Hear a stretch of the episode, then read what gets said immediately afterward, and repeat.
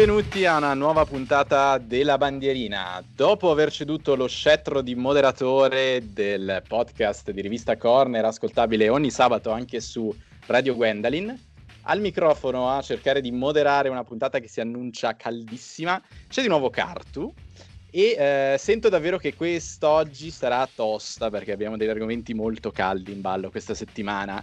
Allora è meglio addentrarci il prima possibile nei temi della puntata. E prima di farlo, però, vi presento chi c'è con me, come sempre, a discutere. Innanzitutto partiamo da Fabio. Buonasera a tutti. Buongiorno a tutti. Innanzitutto voglio chiedere al mio amico Pusti se può togliere la telecamera perché sennò mi metto a ridere tutta la puntata. So. perché lo vedo lì in diretta con un bel sorriso, un bel taglio e... di capelli. Perché... Ammetto di avere qualche difficoltà. Volevo, perché è la prima volta, sinceramente, che faccio, cioè che registro il podcast con, eh, col computer, quindi sto un po' a disagio. Ecco perché noi magari chi, chi, non lo sa all'ascolto, l'abbiamo detto forse nella prima puntata che ormai risale a più di due mesi fa, registriamo in Skype, eh, ovviamente al, eh, inizialmente non si poteva incontrarsi, anche in questo momento non abbiamo necessariamente i mezzi e l'occasione, quindi abbiamo questo modo virtuale per discutere tra noi e qualche inghippo tecnico c'è ogni tanto. E con noi anche Umbe. Ciao, ciao a tutti. Io volevo esordire subito con una domanda a bruciapelo per Pusti. Proprio Pusti può rispondere solo sì o no, non c'è altra risposta concessa. Rispondo quindi, già di sì. Stai, ah, ok, quindi stai rosicando uh, per Timo Werner al Chelsea e non al tuo Liverpool? No, nel senso... Eh, no, no, no, eh, risposta secca. No, motivo, eh, motivo in maniera... una bugia. Motivo in maniera rapidissima. Eh, allo stato attuale ci sono pochissimi giocatori al mondo che possono inserirsi nel nostro attacco. Timo Werner sarebbe stata una freccia strepitosa eh, nell'arciere di Klopp, eh, proprio che altra partita in corso in quella che è la rotazione della squadra, eh, però ce ne faremo una ragione. Secondo me appunto il prezzo era un po' altino, eh, ci sta a non prenderlo. Comunque Timo Werner, gran giocatore, l'avrei accolto volentieri.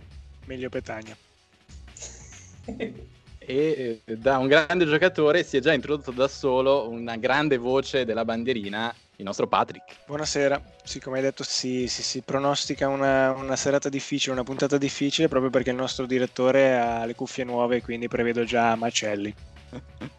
Va bene, Macelli che poi eh, provvederai tu a, a, mettere a posto, che ricordiamo sei il nostro tecnico audio. Rimanendo ancora in questa fase iniziale, io vorrei eh, coinvolgere due di voi ancora. Allora, innanzitutto Umbe, perché non possiamo eh, non citare questa cosa, tu questa settimana sei diventato una star in Italia, perché sei andato in diretta nazionale. Cosa, cosa è successo? Allora, non ho ucciso nessuno, non ho manifestato, non ero con gli che hanno manifestato con Salvini, Meloni e compagnia bella. No, eh, semplicemente nel primo giorno disponibile, cioè ieri, sono finalmente uscito dai confini del Veneto e sono andato a Milano per una giornata di spasso e sono stato intercettato da Mattino 5, programma che boh, penso di non aver mai visto nella mia vita, e sono stato intervistato. Diciamo che sapevo che prima o poi sarei stato intervistato, ma pensavo per meriti sportivi o intellettuali o qualche scoperta magari o per rivista Corner invece no, sono stato intervistato da Mattino 5 mio personal highlight dell'anno quindi potete ben capire come è andato il mio 2020 fino adesso eh beh, ma sappiamo che comunque eh, la, la, più grande emozione è parlare qui al microfono con noi, altro che, che Canale 5. Ma sì, ma infatti ero, eh, ero abituato. Ottimo. Poi eh, io andrei da Pusti per sapere, eh, è arrivato un po' last minute, ha avuto questi problemi tecnici, probabilmente perché era in cucina a spadellare, come di consueto. Stasera piatto semplice, super ticinese, eh, mi sono preparato una fantastica luganighetta con eh, patate, purè diciamo, sì dai, possiamo definirlo un purè, cioè patate schiacciate, un po' di latte, po' di spezioline varie eh, sempre tanto gusto. La luganighetta bagnata con la birra, maionese a volontà, tanta roba. Ok, semplice ma efficace il nostro Pusti. Ok, allora dopo tutta questa introduzione spettacolare, entriamo un po', eh, perché abbiamo detto che argomenti caldi questa settimana e si legano all'attualità, ovvero partiamo da eh, una questione di, di cronaca che si correla comunque anche allo sport per un tema che è ai noi sempre eh, di attualità purtroppo, ovvero il, il, razzismo. E partiamo ovviamente da eh, ciò che è successo a, a, Minneapolis. Avrete sicuramente tutti sentito parlare tanto di eh, quello che è successo con l'uccisione di, di questo cittadino afroamericano George Floyd e ci sono state proteste eh, di ogni tipo che hanno coinvolto anche il mondo dello sport.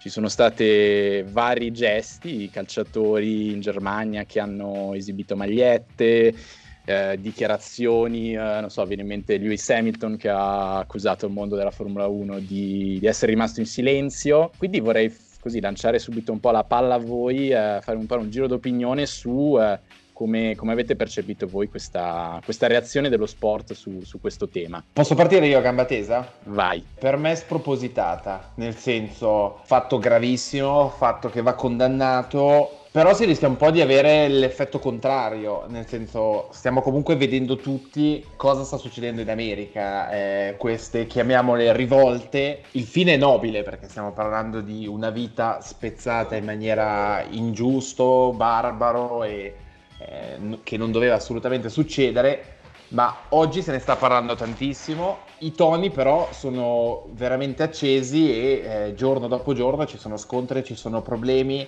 Io credo che lo sport sul tema razzismo debba fare ancora tanto.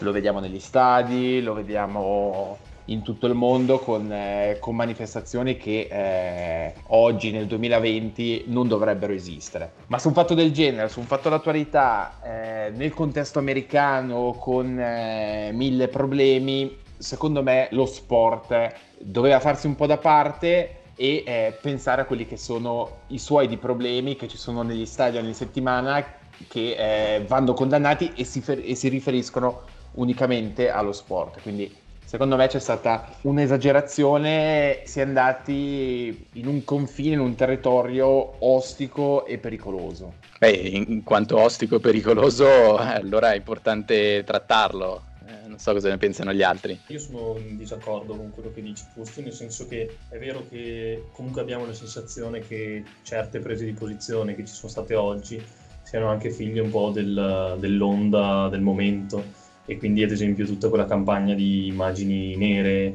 cioè a sfondo nero su, su, Instagram, sui vari social, magari poi non ha una conseguenza reale nel mondo reale, diciamo, e quindi eh, nel nostro piccolo comunque non continuiamo a fare qualcosa contro il razzismo. Però io credo che eh, sia importante che lo sport si schieri e soprattutto è preoccupante secondo me non il fatto che gli sportivi si siano esposti, ma il fatto che sia necessario che gli sportivi arrivino a, ad esporsi perché certe figure politiche, certi leader, quindi Donald Trump su tutti, non fanno abbastanza in, in, questo senso. Quindi in uno Stato come gli Stati Uniti d'America, in cui, una nazione come gli Stati Uniti d'America, in cui il razzismo è eh, sistemico, è un problema che esiste da anni e, e non è più nelle leggi solo da, da qualche decennio, un presidente che non si schiera porta eh, uno sportivo che magari non vorrebbe neanche esporsi, mi viene in mente Michael Jordan eh, con la sua famosa frase anche i repubblicani comprano le scarpe, le sneakers per un po' diciamo fare il democristiano della situazione, però porta anche sportivi del genere ad esporsi e, a prendere una posizione in un paese in cui veramente in questo momento o sei da una parte o sei dall'altra, non, esist- non esistono più le mezze misure. Quindi anche rimanendo in tema NBA, i New York Knicks sono l'unica franchigia di NBA che non si è esposta per condannare l'accaduto, hanno fatto la solita figura di me che continuano a fare sia in campo che fuori, soprattutto loro che hanno come tifoso più famoso Spike Lee, quindi diciamo il regista più famoso afroamericano. Ma eh, io scusa se posso rilanciarti, perché allora non ribaltiamo questa questione in quello che lo sportivo faccia una cosa, come hai detto tu, personalità del mondo politico, leader, chi deve guidarci, eh, faccia il resto. Anche perché, come è stato detto, mi pare da Cartu, è superfluo dire che le vite nere contano. Eh, è ovvio. Ma ehm, oggi no. Cioè, questo è fatto, oggi non, non, è superfluo. Cioè, negli Stati Uniti, poi eh, io e Carto sicuramente seguiamo, poi non so chi altro lo segue, un giornalista italiano che è Francesco Costa, che in questi giorni ne sta parlando un sacco, lui si occupa di Stati Uniti e sta continuando a, a porre l'accento su questo e, e mi ha fatto pensare il problema del razzismo negli Stati Uniti non è il razzismo nel resto del mondo, che comunque esiste ed esiste anche in termini anche peggiori, ma anche nel nostro paese, anche parlando dell'Italia in questo momento. Esiste ed è, ed è forte. Ma adesso negli Stati Uniti io credo sia necessario schierarsi, sia un dovere di ogni cittadino. E il fatto che tu dici dei, degli sportivi, secondo me non è giusto perché lo sport come veicolo di, di, di formazione e di e, di cultura comunque ormai non può più sottrarsi a queste questioni, cioè non possiamo più avere eh, uno sportivo eh, che ha una domanda di cultura generale o di storia, può fare le figure di merda o dire come eh, Zaza e Immobile siamo la coppia di bomber ignoranti. Cioè, io credo che la gente un po', e non parlo dei tifosi, ma parlo un po' di, o meglio, di chi si interessa a altro oltre che il calcio, eh, voglia qualcosa di più e, e, sia giusto concederglielo. Non è che c'è un'opinione secondo me, ognuno dovrebbe pensare allo stesso modo ed è giusto che si prenda posizione. Alla fine lo sport l'ha sempre fatto, soprattutto forse nel passato ci sono stati gesti piuttosto forti di cui abbiamo anche scritto noi, però ultimamente secondo me è stato anche un po' troppo diciamo in silenzio lo sport perché non so, tralasciando forse gli atleti americani e statunitensi che loro sono sempre un po' più portati a questo genere di, di azioni, di eventi che fanno io penso, non so, pensando più a casa nostra in Italia, alla fine il problema c'è uguale negli stadi, non mi sembra che, che, si faccia molto per tabellarlo. Da questo punto di vista mi sembra anche un po' quasi ipocrita, perché da una parte lo fai, dall'altra parte non lo fai. Quindi sono un po' combattuto su questa faccenda. Io le- leggevo ieri una, un'intervista a un uh, professore uh, Patrick Clastre, non il nostro Patrick, no, è un professore, io. sei tu in realtà, sotto falso nome, che si occupa di, si è occupato di razzismo nello sport e eh, sottolinea eh, vari aspetti che mettono in evidenza il fatto che lo sport sia un posto dove il razzismo si esprime ancora pubblicamente e spesso impunemente, nel senso che, che a volte episodi di razzismo che vediamo vengono eh, semmai processati e condannati dalle federazioni sportive, ma non sul piano eh, giuridico civile e eh, spesso nei discorsi così comuni anche sui media ci sono tutta una serie di pregiudizi nascosti eh, su quelli che sono le, le, le origini dei, eh, dei, dei giocatori, eh, trattare a volte i giocatori africani come dei, comunque dei bambini un po' che vedono il calcio come un gioco, o uh, che uh, rispetto a un giocatore europeo hanno più fame, cioè ci sono tutte delle cose celate nel, nel linguaggio comune che sono delle forme di, di razzismo uh, non così dirette come può sembrare un... Però scusa Carlo, eclatanti, ma eh, fare... sono.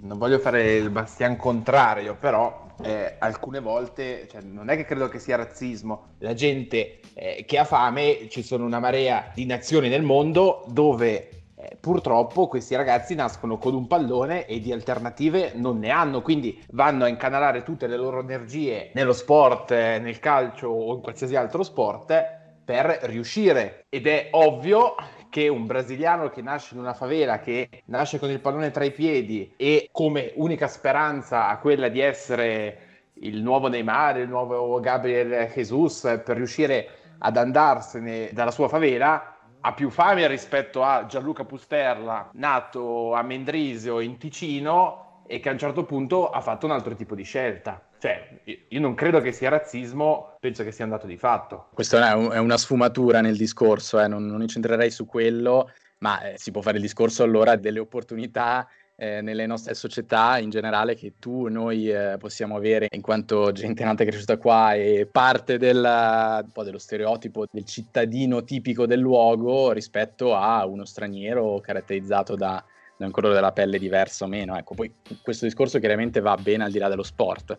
Però ecco, nello sport per me è, è sempre importante, visto che è così seguito, è seguito dalle masse, ha una funzione anche educativa sui giovani, eh, per me è importante che, che, gli atleti comunque prendano la parola. Eh, poi a volte non hanno magari eh, le competenze alla testa per farlo nel modo più eh, obiettivo e didattico possibile, però poi comunque dettano eh, i temi. Pensiamo a quello che è successo nel 2016, l'europeo, eh, la questione dei giocatori di origine albanese alla nazionale e, e anche lì eh, i media a volte, eh, e ci, ci, metto dentro magari anche eh, assolutamente noi stessi, magari non riflettono, non prendono una distanza necessaria da certe cose, non rimettono bene il discorso al centro e cito un esempio, una bella iniziativa che ricordo in quel momento. Si parlava tanto uh, di uh, tutti i giocatori di origine albanese nella Svizzera, ce n'erano 6-7 se non ricordo male. Il quotidiano uh, Romando Leton aveva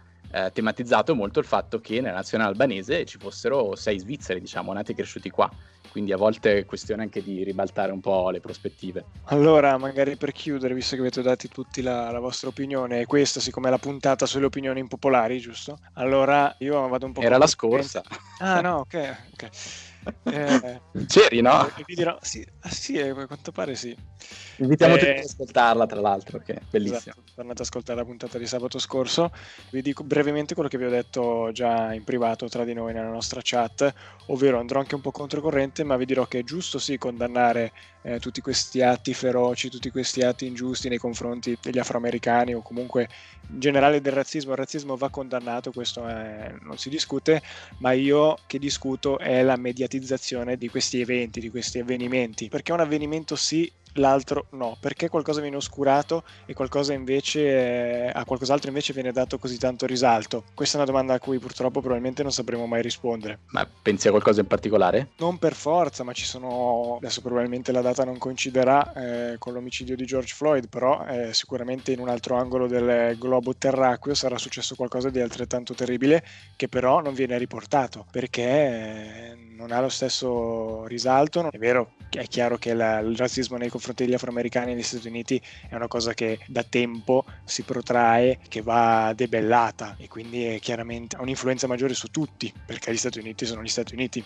Ad esempio nel Medio Oriente ci sono fatti che avvengono e che non vengono mai riportati, ma sono gravi tali e quali. Allora bisognerebbe parlare anche di tutti gli altri. Eh, è chiaro che queste poi sono dinamiche anche così mediatiche, adesso i social e tutto quanto, qualcosa prende, prende il sopravvento e, e, se parte dagli Stati Uniti ha più facilità a essere globale, ma beh, il problema del razzismo è, è globale, non è solo degli, degli Stati Uniti e eh, non è solo nei confronti degli afroamericani ma anche di tante altre etnie. Io credo che invece abbia ricevuto tutta questa eco mediatica perché potrebbe davvero essere un momento storico, nel senso che cinque anni fa, quattro anni fa eh, viene eletto Donald Trump, in quasi tutti gli stati d'Europa e le principali nazioni d'Europa comincia a, diciamo, si, si definisce quello che è un, un indirizzo politico di, di destra, di nazionalismo e di razzismo anche. E quindi adesso veramente potremmo essere a un momento storico non solo per gli Stati Uniti ed è quello, ed è quello il motivo per cui secondo me ha un eco nel resto del mondo, non solo per le dimensioni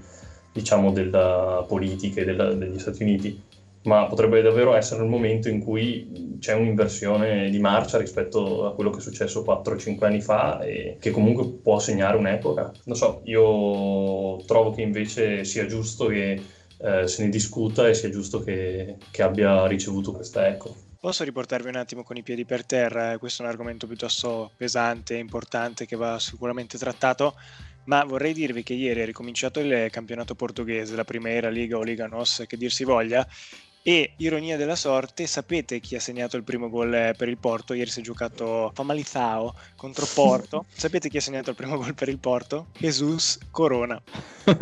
Mamma mia. Ge- Gesù vede e provvede. Cosa ne pensate? Adesso abbiamo detto un po' che ci sono stati questi atleti che hanno preso posizione, le campagne social tutto quanto, soprattutto il calcio a livello di, di, FIFA, UEFA così, già da, non saprei dire da quanto, ma eh, ha, ha lanciato delle campagne di sensibilizzazione, ricordo tanti spot, tante immagini altre federazioni non hanno mai fatto granché. Sono vie da percorrere utili secondo voi o o lasciano il tempo che trovano anche queste, queste iniziative? Ma secondo me sono assolutamente utili, sono doverose perché come dicevamo prima comunque il razzismo è un problema che c'è anche nello sport, come dicevate voi, probabilmente c'è anche soprattutto un luogo in cui si manifesta il razzismo allo stadio, più o meno velatamente. Su quanto siano efficaci non lo so, a volte penso che magari lo facciano, tra virgolette, tanto per, perché devono farsi una bella immagine, però io onestamente negli ultimi anni non ho visto dei miglioramenti sotto questo punto di vista nello sport, quindi secondo me non si sono fatti dei passi in avanti in questo senso. Eh. Per me tutte queste sono delle mosse unicamente per mostrare una bella faccia, ma non servono assolutamente a nulla, perché grandi campagne, grandi nomi, tutti i migliori giocatori del globo che prestano la loro faccia per dire Say No to Racism, con una pronuncia probabilmente nettamente migliore della mia, ma serve a poco. Quello che bisogna fare unicamente è eh, andare a pescare tutte quelle persone che allo stadio si comportano in maniera maleducata e razzista, andare a pescarli, un po' come quel gioco che c'è nei, nei Luna Park eh, dove c'è il braccio che eh, si abbassa e pesca in quel caso eh, dei gadget, vai a prendere tutte le persone che si sono comportate male, che hanno fatto versi, che hanno fatto cori e, e quant'altro e li elimini dal mondo dello sport. In Italia spesso e volentieri questo non succede, le curve detengono un po' il potere, eh, l'abbiamo visto anche con tante, tante inchieste che sono emerse grazie, grazie ai giornali, grazie alla televisione, le curve contano tanto, spesso e volentieri si permettono cose e eh, restano impuniti. Bisognerebbe fare proprio questo lavoro importante di, di repulisti ed eliminare dagli stadi tutte queste situazioni. Dopo, chiaro, probabilmente se Gianluca Pusterla è razzista e si comporta male allo stadio e viene eliminato dallo stadio, magari andrà in altri luoghi a comportarsi male e ad essere razzista. Però è giusto che nel contesto stadio, nel contesto sport, questo eh, non accada. Secondo voi nel nuovo stadio di Lugano ci saranno le telecamere per pescare i razzisti? Eh, che aggancio di Fabio verso il secondo tema della serata, ovvero eh, un'altra notizia importante della settimana e veniamo più al Ticino, la nostra realtà locale, è la questione stadio Lugano dove il Consiglio Comunale ha votato questo credito di, di 14 milioni per, uh, per, la realizzazione dello stadio e quindi era un passo importante atteso e uh, si fa per la progettazione. Per la progettazione bravo grazie per correggermi. perché, perché dopo bisogna metterli tanti altri tanti tanti tanti altri ah. soldini però ecco, era un passo, un passo atteso, quindi potremmo uh, forse nel quando 2021, Pusti? 2000, fine 2021? Mi sono perso. Eh, no, eh, diciamo che per, per, gli obblighi della Swiss Football sì. League da inizio 2021 deve esserci il progetto e si deve partire. Dopo, chiaro, ci sono i tempi tecnici, è un, progetto, è un, progetto, ambizioso, quindi poi dopo ci vorrà del tempo. Però, diciamo, 2021 è la data in cui si poserà la, la prima pietra, il primo mattone di questo stadio. Coronavirus permettendo. Volevamo parlare di, que- di questo tema a partire da, dallo stadio. Beh, penso sia inutile parlare dell'importanza che avrebbe per il Ticino, per Lugano avere questo stadio, ma dell'importanza in sé del valore degli stadi nello sport, che in questa fase, adesso nelle prossime settimane riprenderà il calcio in vari campionati che non sono ancora ripresi, probabilmente ripartirà anche la, la Formula 1, il ciclismo non si sa bene e il tutto a, a spalti vuoti. Quanto conta il tifo di casa? Co- come saranno queste partite? Si sconvolge tutto? Secondo me sì, perché comunque è uno stadio nuovo, uno stadio No, forse non ho capito bene la domanda. Stai parlando se lo stadio nuovo porterà, tra virgolette. No, non lo so, scommetà. No, gli stadi vuoti. Perché non ho sentito la domanda. Stadi vuoti. Ah. Ma io ho sentito una cosa riguardo agli stadi vuoti: che praticamente nelle, nei primi turni di Bundesliga che hanno giocato sono stati valutati diversi aspetti, quali la corsa, eh, l'intensità del gioco. E praticamente è risultato che poi hanno anche chiesto diversi giocatori, il risultato è che le squadre riescono a concentrarsi maggiormente sul gioco perché sono meno distratte dal pubblico e riescono a dare più intensità al gioco. E poi è anche vero che diverse partite, io penso ad esempio alla partita che è stata giocata tra Bayern e Borussia Dortmund, giocare senza 80.000 tifosi che spingono dalla tua parte e credo che sia stato un bel vantaggio per il, per il Bayern che infatti ha vinto. Io sono d'accordo, nel senso il pubblico lo si può negare, però condiziona. Andare in alcuni stadi, tu hai citato il Westfalenstadion di Dortmund, il muro giallo fa un casino che non finisce più. Enfield, Barcellona è stato al Camp Nou, era una cosa mostruosa. Il giocatore può dire no, non è un problema, penso soltanto al calcio, ma eh, non è così. Quindi c'è un condizionamento, il calcio è anche emotività e quindi può essere da una parte positivo perché si va a folate, perché a un certo punto c'è il boato dello stadio e quindi magari c'è il giocatore che sulla fascia sembra che voli perché ha il sostegno veramente del pubblico ed è spronato anche a fare di più. Alcune volte però ci sono dei condizionamenti che sono negativi, quindi è un calcio che gioco forza cambia, però a mio modo di vedere, passato quel periodo di adattamento che secondo me in Bundesliga hanno già vissuto, eh, poi dopo ci sono i valori, perché al di là del pubblico, eh, la squadra, la Juventus eh, che gioca contro la tredicesima in classifica è, più forte, seppur eh, magari la squadra tredicesima giochi in un catino e l'ambiente infernale, ha un piccolo vantaggio, però è più forte, quindi piano piano ci si abitua e i valori poi emergono, emerge il calcio. Io sto, sto, seguendo la Bundesliga anche perché non c'è altro, quindi mi sono buttato sulla Bundesliga nonostante eh, non sia un campionato che regolarmente io segua più di quel tanto e non mi piace particolarmente, però vedo comunque delle partite piacevoli, vedo delle partite emozionanti, vedo dei ribaltoni, gol segnati alla fine, magari su un calcio d'angolo dove eravamo abituati che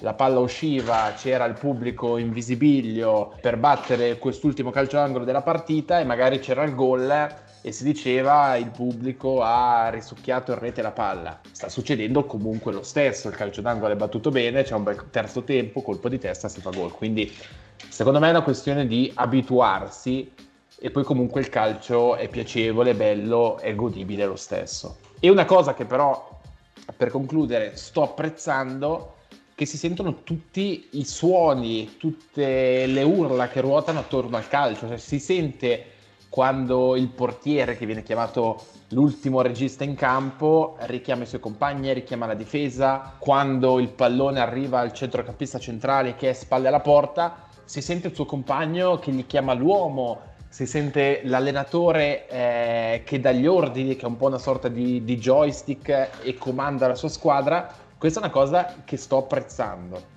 Ma per ovviare a questo, perché comunque gli stadi vuoti sono brutti, cosa ne pensate se ci fosse tipo un DJ che durante la partita si registrano i suoni vecchi del, del, del, tifo delle partite quando c'era il pubblico e praticamente in base all'andamento della partita eh, lui può decidere il pubblico che aumenta, che grida, che, che fa il tifo. Quindi stadio vuoto ma i suoni restano. Questo in parte viene già fatto. Questo in parte viene già fatto.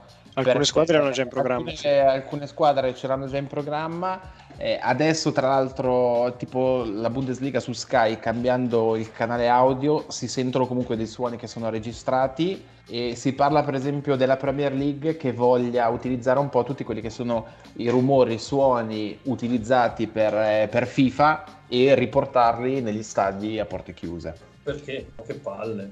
Io posso fare un inciso velocissimo che probabilmente farà molto piacere a Umbe che è un appassionato di NBA, se no poi eh, qua parliamo sempre solo di calcio, poi ci dicono che siamo ah, calciofili e...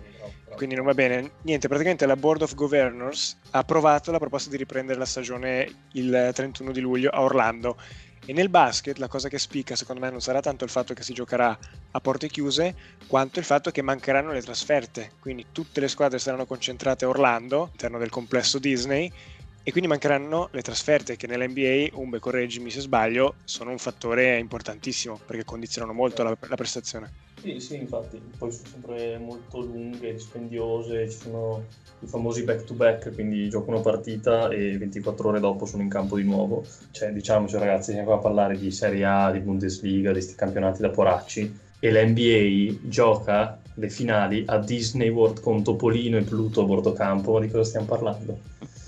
Cioè un brand che, no, che, nessun campionato di calcio raggiungerà mai. Cioè, qua la Premier vuole mettere i suoni di FIFA, ma loro vanno a Disney World, quindi io non vedo l'ora che rinizi 31 luglio, quindi proprio quando finiscono i campionati comincia l'NBA e dall'estate peggiore della nostra vita potrebbe diventare l'estate più epica. Paradosso, ma è vero. Dopo questa perla su Disney eh, sarei pronto a snocciolare una classifica interessante che vi farò commentare, ma prima dobbiamo purtroppo già salutare il nostro Fabio che deve tornare al lavoro perché come sempre super multitasking lui. Meno male qualcuno che lavora. Esattamente.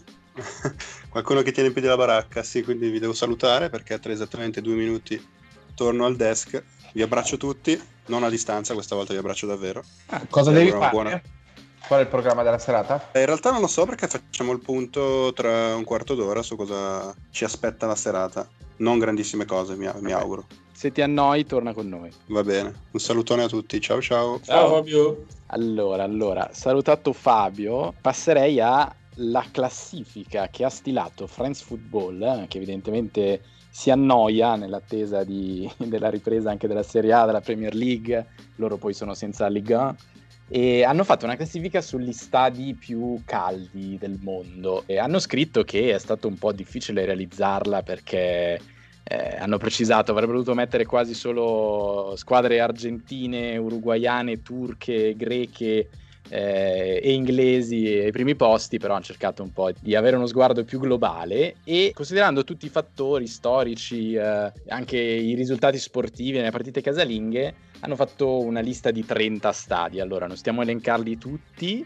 ma eh, cosa facciamo? Facciamo la, la, top 10. Posso farti ah, notare una cosa, Cartu? Sì. Che tra l'altro prima Pusti ha detto che tra gli stadi più caldi ci sono il, il Westfalenstadion o Signal, i Signali sì. Duna Park, Park, Enfield e Camp Nou, che se non sbaglio, Cartu, correggimi, non c'è nella lista dei 30. Esatto, esatto. Eh, Enfield c'è, è al secondo posto, poi facciamo commentare a Pusti come, come ha preso questo secondo posto.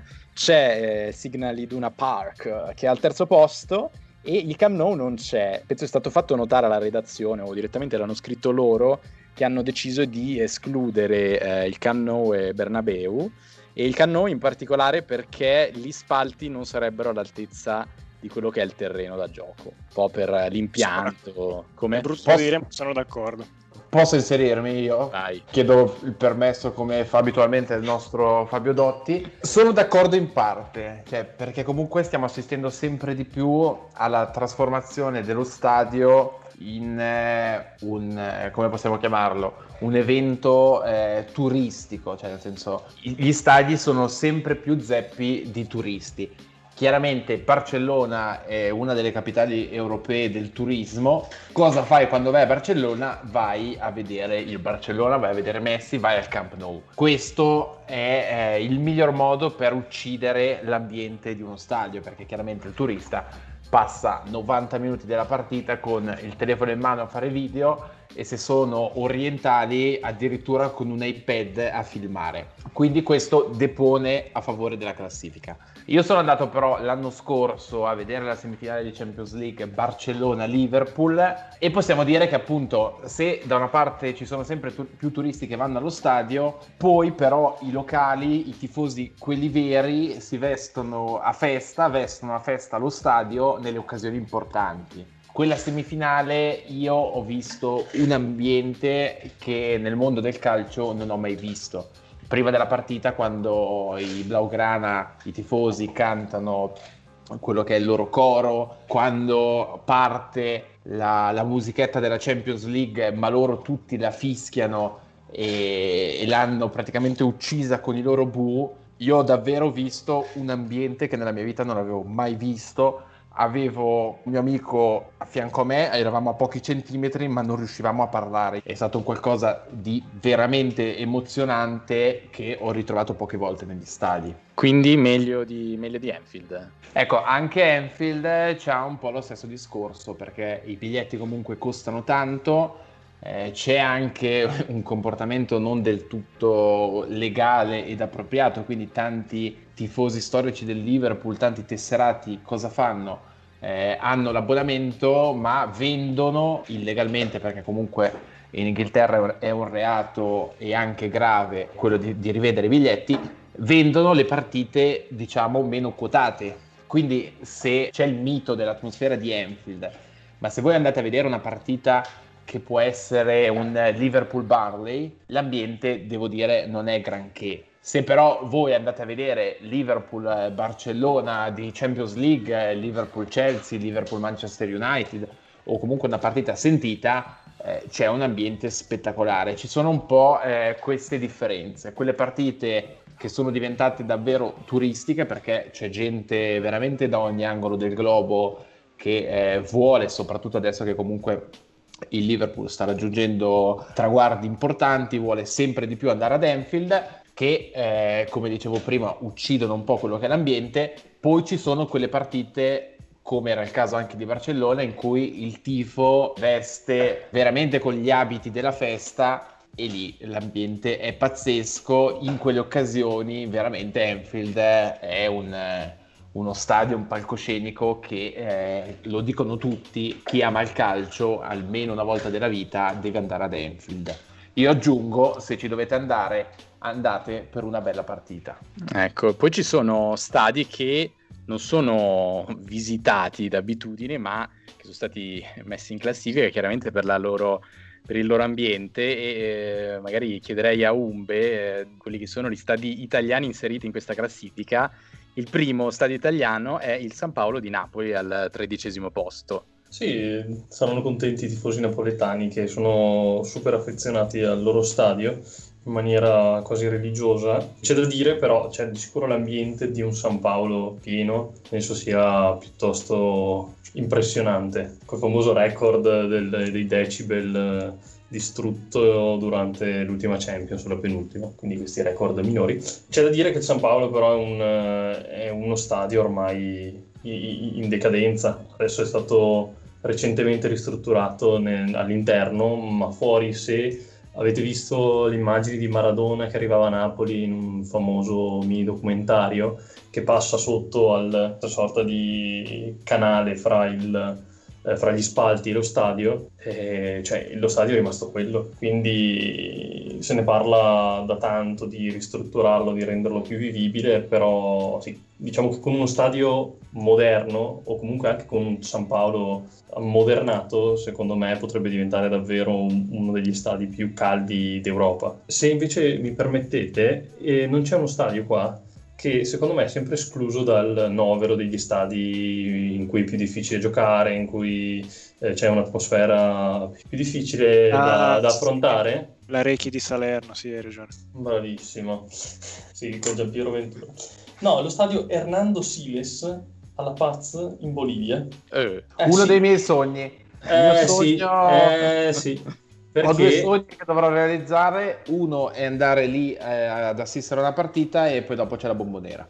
Eh sì, è perché lo stadio in questione sorge a 3600 metri sul livello del mare, alla Paz in Bolivia e chiaramente oltre al fatto che comunque è un bello stadio e molto caldo anche quando ci gioca soprattutto la nazionale, magari nelle partite un po' più rilevanti, è proprio difficile giocarci, l'atmosfera, più che l'atmosfera è proprio l'ossigeno che, che manca e penso sia uno degli stadi più difficili in cui giocare. Mi pare di ricordare che in una sfida eh, i giocatori dell'Argentina furono costretti, tra virgolette, dalla, dal proprio staff a prendere del Viagra per uh, poter far circolare più velocemente il sangue, quindi ossigenare eh, il sangue per poter uh, affrontare quasi a pari livello i giocatori della Bolivia, poi non so con che conseguenze fisiche, però secondo me è veramente uno stadio che merita di entrare in queste classifiche perché penso che per un giocatore sia fisicamente, quindi di conseguenza mentalmente, difficilissimo giocare lì.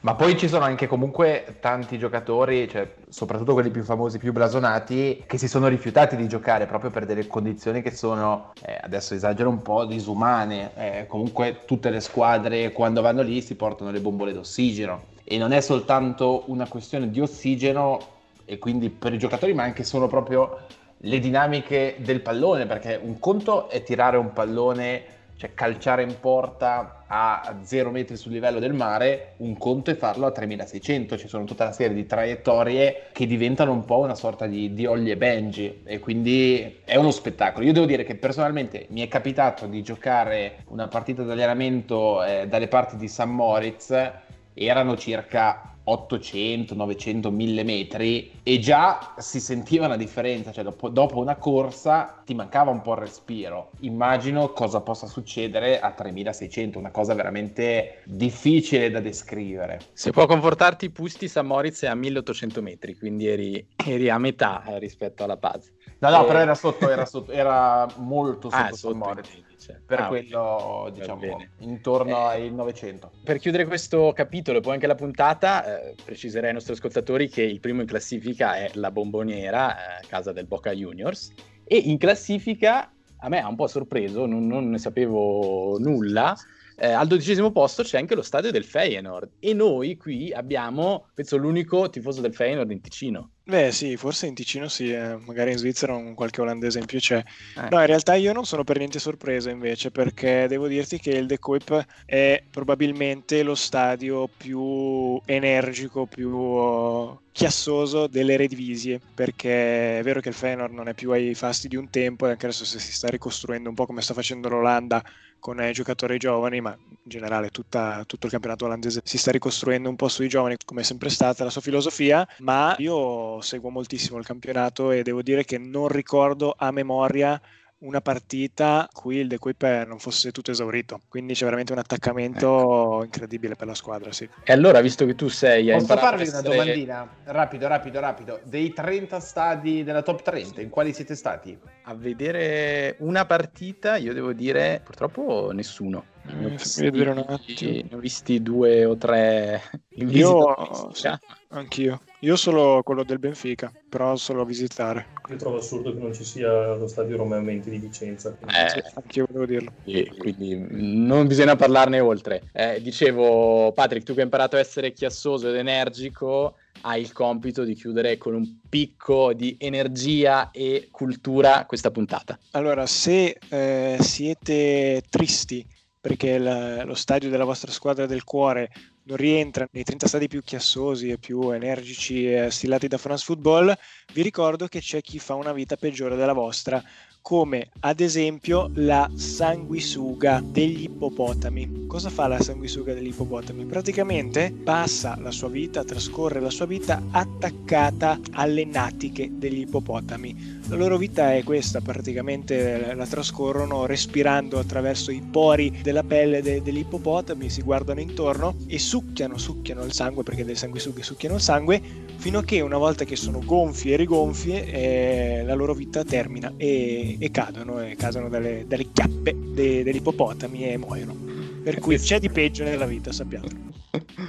E su questa direi che si chiude e muore anche la nostra puntata, ma... Io direi che però, per eh... esempio, sulle chiappe di Belen Rodriguez io mi eh... poserei. Eccolo. In questa immagine rimandiamo a settimana prossima i nostri ascoltatori, che dite? Assolutamente. Bene, la bandierina si chiude qui, vi aspettiamo fra sette giorni di nuovo su Radio Gwen o in podcast.